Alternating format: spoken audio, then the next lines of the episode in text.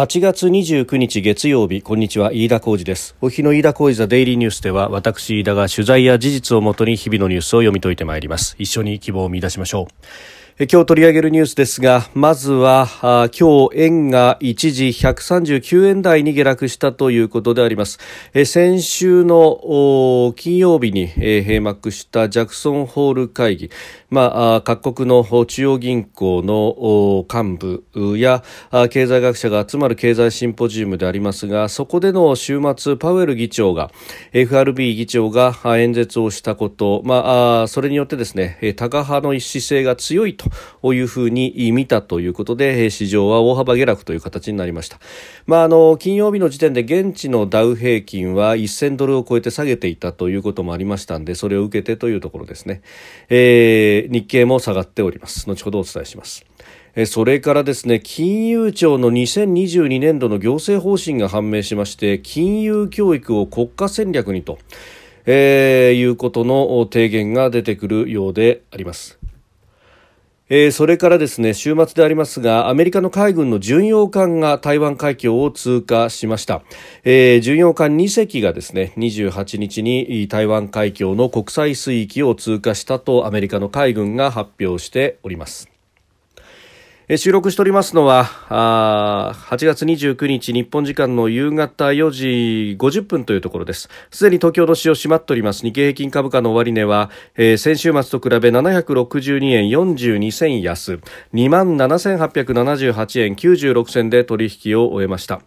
えー、アメリカのパウエル FRB 議長が金融引き締めの強い決意を示したということそしてアメリカダウ平均などが先週末大幅安になったという流れを引き継いだということで、えー、幅広い銘柄に売りが出まして下げ幅は一時850円を超えたということでありました。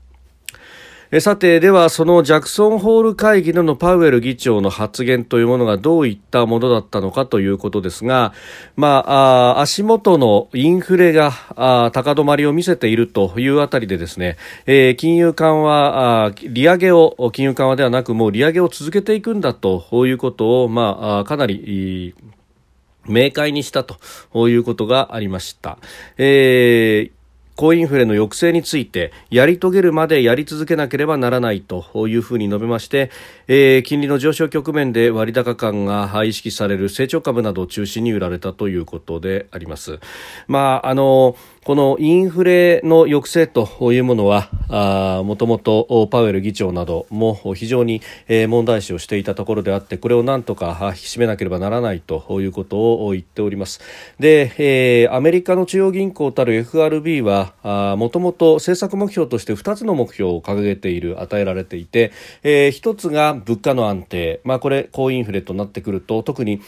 の変化率が高いということになると懸念があるというところであります。で他方もう一方でですね、えー、雇用について雇用の安定というものも求められていてで雇用の方はというとかなり堅調に推移しているというふうに言われております。あの特に失業率に関しては、まあ、かなりいい状態でアメリカは保ってきているということがあるんですが、えー、他方失業率はいいということで雇用そのものは強いんですけれども、えー、物価の伸びに対して賃金の伸びが追いついていないという指摘もあって、まあ、そうすると、えー、高所得者層というよりは中低所得者層が、えー、非常に辛いんじゃないかということが指摘をされております。まあ、その辺があるので、えー、この物価の上昇の方をより FRB としては重く見ているのではないかというふうにも言われておりますし、えー、また目先ですねあの油の値段などが少し落ち着いてきているということもあって、えー、インフレ率がちょっと落ち着きつつあるというところですですけれども、まあ、それを理由にですね、えー、あるいは企業業績等々、うん、悪化してきているというような、まあ、3ヶ月ごとの決算の数字なども出てきていますので、まあ、その辺を見てですね、うん、アメリカが利上げのペースを落とすんではないかというようなことが、まあ、市場ではこのジャクソンホール会議の前にですね、まことしやかに言われていたんですけれども、えー、それに反してですね、パウエル議長は非常に強気の姿勢で、まあ、あの、高派的な姿勢というふうに言いますが、えー、と、引き締めていくんだという、えー、高インフレの抑制というものをより、うん、強調したということであります。でとなると、この物価高というものをまどう見ているのかというところで、え、引き締めを手を緩めるということになると、また一段と物価高くなる。えー、それによって、えー、国内の景気を冷やすであるとかあるいはあ先々まで長く影響が残ってしまうというようなことをこう懸念しているというところであります。で、えー、かつてですね FRB で、えー、1980年代にこのインフレに対して、えー、戦ったボルカーというか中銀総裁 FRB の議長がいましたけれども、まあえー、一一説にはあパウエル氏はミニボルカーを目指すんだと、まあ、とにかくインフレファイターとしてやるんだと、えー、いうことが言われていて、まあ、そうなると売り上げは、えー、粛々と続けていくと、まあ、場合によってはその幅も、えー、大きくすると、まあ、今0.75%上げてきているということがありますがこれがまあ普通であると0.25ずつ上げるということがありますのでその3倍の数字で上がってきてますけれども4倍の1.0%一気に1ヶ月で引き上げるというようなことがあるのかもということが言われております。まあ、いずれにせよですねこれあの次の FRB の政策決定会合 FOMC は9月の20日21日ということが予定されておりますのでまだまだ先であるということもあって、まあ、市場はは憶測を呼びそうです。まあ、7月に会合があってですね、8月は会合がないので、このジャクソンホールでの発言というものが非常に注目もされるし、で、またここにですね、えー、各国の中銀の幹部であるとか、あるいは、えー、経済学者なども集まって、えー、字幕も引くということもあるんで、えー、近年は、うん、ここで FRB 議長が大きな発言をして、えー、それによって市場がまた大きく動くということがありましたけれども、まあ、今回の場合は、えー、この FRB の姿勢というものが、まあ、市場の予測とはちょっと違ったということで、えー、大幅な下落で、答えたということになったようであります。で、まあ、あの、円安ドル高の流れもこれと並んで加速をしていると。まあ、アメリカの方がですね、えー、利上げを続けるんだというようなことになると、まあ、思惑として、えー、円をドルに変えて運用した方が儲かるんではないかというようなことが出ますんで、えー、ドル、まあ、その連想からですね、ドル高の流れも加速していると。えー、29日の外国為替市場、今日のですね、外為市場では、えー、一時1ドル139円台に下落をしたということでありまして、これは7月15日以来の水準ということで、であります。まあ、日本の場合は大規模な金融緩和は続くんじゃないかということが言われております。まあ、あのアメリカの場合はですねエネルギーだとか食品の価格、まあ、物価を除いた数字であっても、まあ、5%を超えてくるというかなり、えー、堅調な推移を見せているということで、まあ、これはあのコロナから脱却をして国内の経済が回ってきていて需要と供給の見合いで、えー、需要が非常に高まっているということもあって、えー、この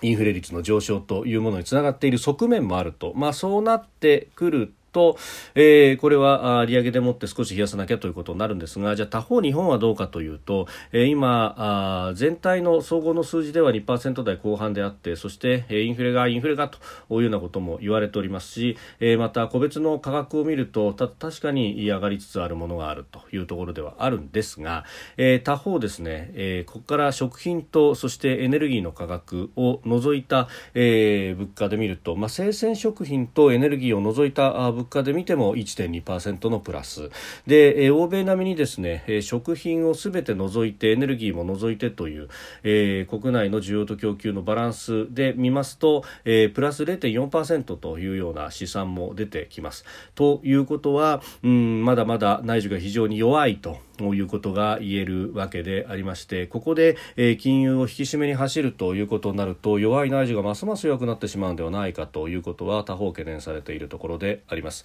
でそうなると、まあ、個別物価特にエネルギーに対しての手当というものが必要でもうすでに、えー、ガソリン等々に関してはあ元売り各社に補助金をということはやっているんですけれども、えー、電気代であるとかあそういったところの、えー、手当というものをしなければいけないと、まあ、折しも今イギリスで、えー、与党の与党保守党の党首選というものが行われていますが有利とされている、まあ、トラス外相が掲げているのは付加価値税の減税であるとかインフレ対策を前面に出して、えー、財政の健全化という、まあ、あの今対抗馬であるスナック前財務省が出した方針というものを一時的に棚上げにするんだということを言っていてこれはかなり、えー、支持を得ているということがあるようでありますが、えー、日本としても、まあ、あこのインフレの中身というものを見ながらですねやっていくべきなんだろうと。えーえー、このまさにですねジャクソンホール会議の中で IMF の幹部が指摘していたのもですね、うん、アメリカの場合は需要と供給のバランスで、えー、価格が物価が上昇しているということがあるんで金融引き締めが正当化されるけれども同じようなあ、まあ、利上げをですね、えー、イギリスヨーロッパ中央銀行 ECB もやろうとしているけれどもヨーロッパの場合は、えー、需要と供給で上がってきているというよりはエネルギー価格と、えー、さらに、うん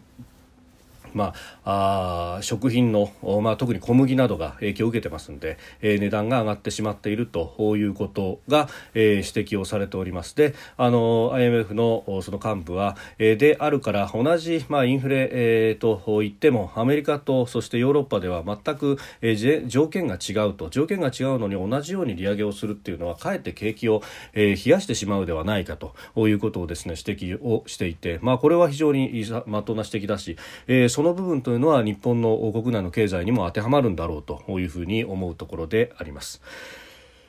えー、それからですね、まあ、こうそういったこう中身の話というものをきちんと若いうちからあ説明をするということがあればいいんですけれども、えー、金融庁の2022年度行政方針が判明しまして金融教育を国際戦略にということがあ国家戦略にということが出てまいりました、えー、資産所得倍増というですねこれ岸田政権が掲げている目標ですけれどもこれのためにですね若者等々に金融リテララシーの向上を促すという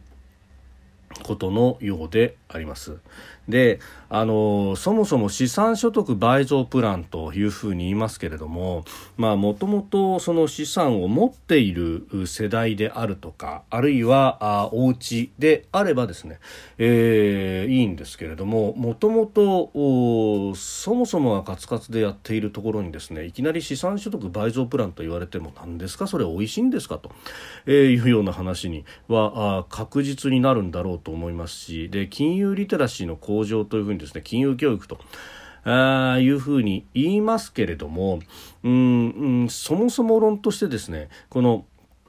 今現状、えー、まさにですねえー、デフレの世の中であると。でそれが30年以上も継続してきていると。であのこの間ですね、えー、日本の国内では金融教育ってことはもうかなり前から言われていてそれこそネットが普及したぐらいの時からですね各証券会社などもシミュレーションでいいから株の売買などをやって資産を増やしてみましょうみたいなことをずっとやってきたと。もうこれ20年も前の話なんですが。で、えー、結局それであってもですね、まあ、あの一部の人しか、えー、資産運用というものにチャレンジしてこなかったというのは一えに資産運用をするよりもお金をお金としてそのまま持っていても十分に運用ができる。つまりデフレであってこれがインフレだったらですね手元のお金がそもそも論として目減りをしていってしまうのでで、えー、それを防ぐためになんとか運用して利益を出していかないと実質は減ってしまうということがあるんですが、えー、日本の場合はそれをやらなくていいというような、えー、得意な環境になってしまっていてしかもそこから脱却するということを全く目指してこなかったと、